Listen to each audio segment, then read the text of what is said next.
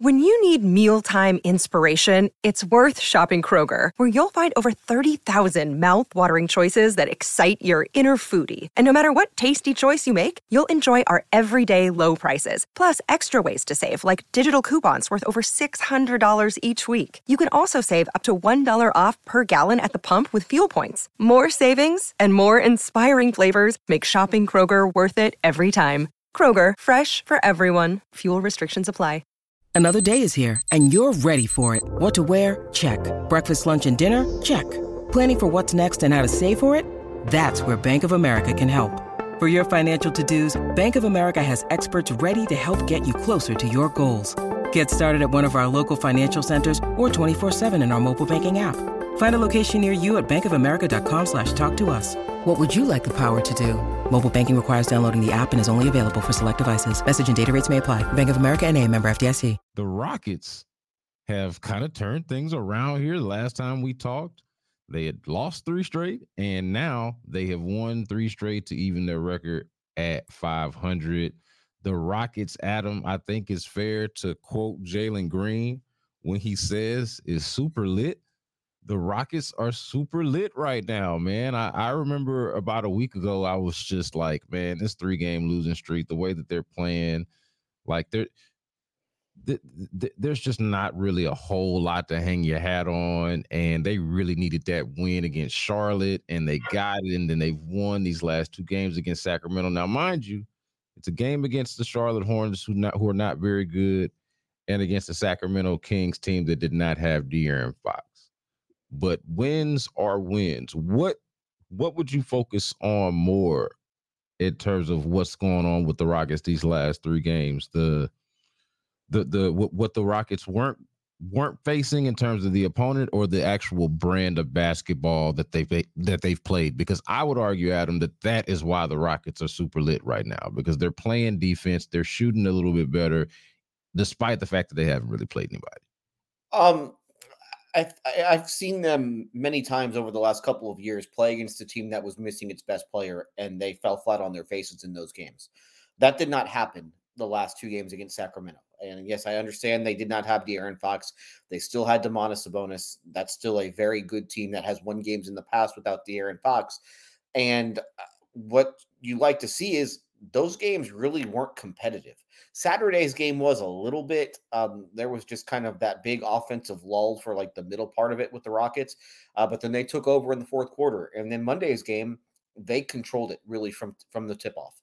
And that's what's impressive. That's the sort of thing that can carry over, because when you should beat a team when it does not have its best player. Like, you should. That's just how this works. It doesn't always happen that way. But when you thoroughly dominate a player the way that they did, I think from a macro sense, that's what's impressive. And you look at just some of the aspects of the team, they really harped on rebounding. Like, that was a big thing that they harped on after the Charlotte game.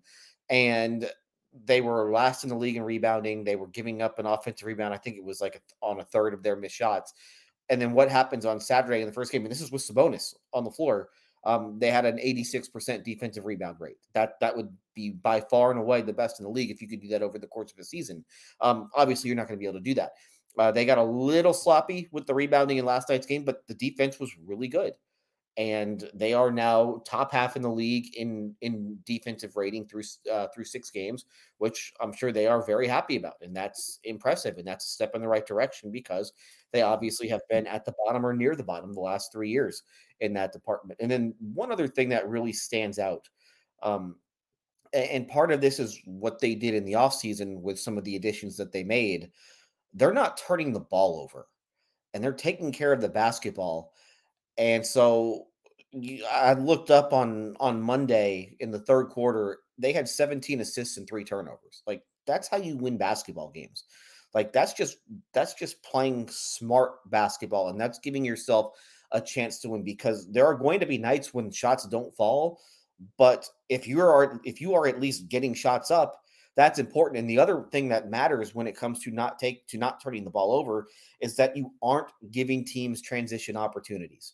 And the best way to get lit up on the scoreboard is to turn the ball over and allow points in transition. And they aren't doing that right now. So to me, the way that they won the game, especially Monday, where they dominated that game really for 48 minutes, and the fact that they're playing defense and the fact that they're taking care of the basketball, that's stuff that really matters. And I think that's stuff that can carry over. Yeah, I'm seeing here that they're the eighth fewest turnovers per game right now. Their turnover rate is ninth best in the league. So they're only turning the ball over on 14% of their possessions. Now, part of it is that they're playing at the slowest pace in the league. So that's going to help too. Like when you play a little bit slower, you're going to be in a little bit more control, but it's a 14% turnover rate right now. Last year, they were 16.2.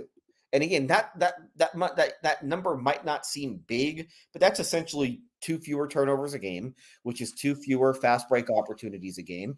And that's probably what, 3.5 points that you're taking off the scoreboard just right there. That's 3.5 points or so that you're taking off the board for your opponents, and it's giving yourself two shots that maybe you wouldn't have had last year. Again, it seems small just when you look at it, but that sort of stuff matters.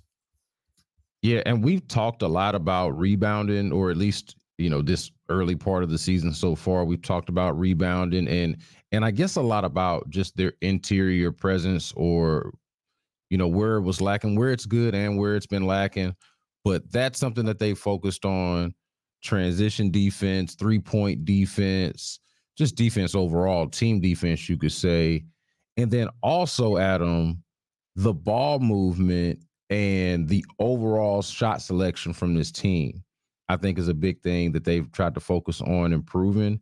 And I think it's still something that's a work in progress. Obviously, they're just, you know, a handful of games into the season, but it does look a lot better. It's looked a lot better in these wins. And I think that, I think it's pretty obvious when you look out there, like the younger players have matured some, but just having the veterans out there, the starters, and even the ones on the bench, from like Fred VanVleet and Dylan Brooks to even like Jeff Green, guys like Jeff Green, like all of these guys and the impact. I think this is something that I probably undersold about Fred VanVleet and Dylan Brooks.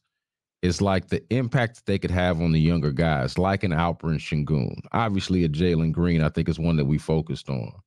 But it seems like they've helped adjust, improve. I don't know what the right adjective or what the right word is for that, but it seems like they've helped change a little bit of the attitude and the approach. That to me is why the defense is better, why the rebounding is better, because there does seem to be an attitude approach that has allowed them to be better in these very specific things that they wanted to be better in. Well, they're adults, and that's one thing that this team had lacked the last couple of years, is just actual adults.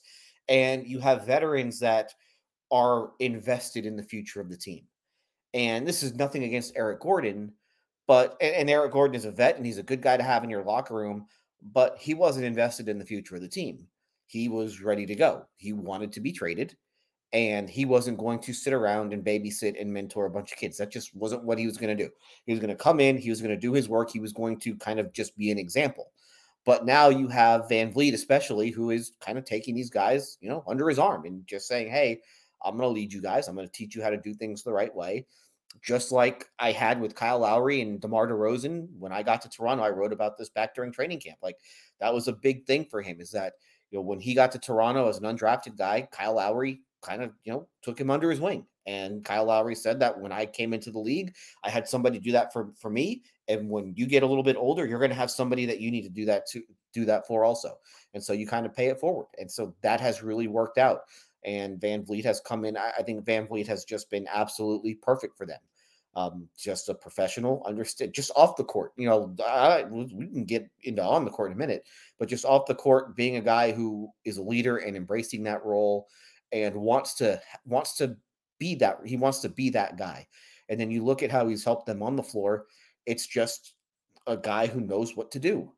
And as I brought up a second ago, 17 assists, 3 turnovers. I mean, a lot of that is him. A lot of that is just him being in control of the offense. And while I sit here and we talk about pace and how they're playing at the league's slowest pace right now, I think that they have been smart about when they've run. You know, they have done a really good job recently of pushing off of opponent misses, but when it's not there, They are going to play under control. And I think that is where those are things that they did not do last year. They did not play under control.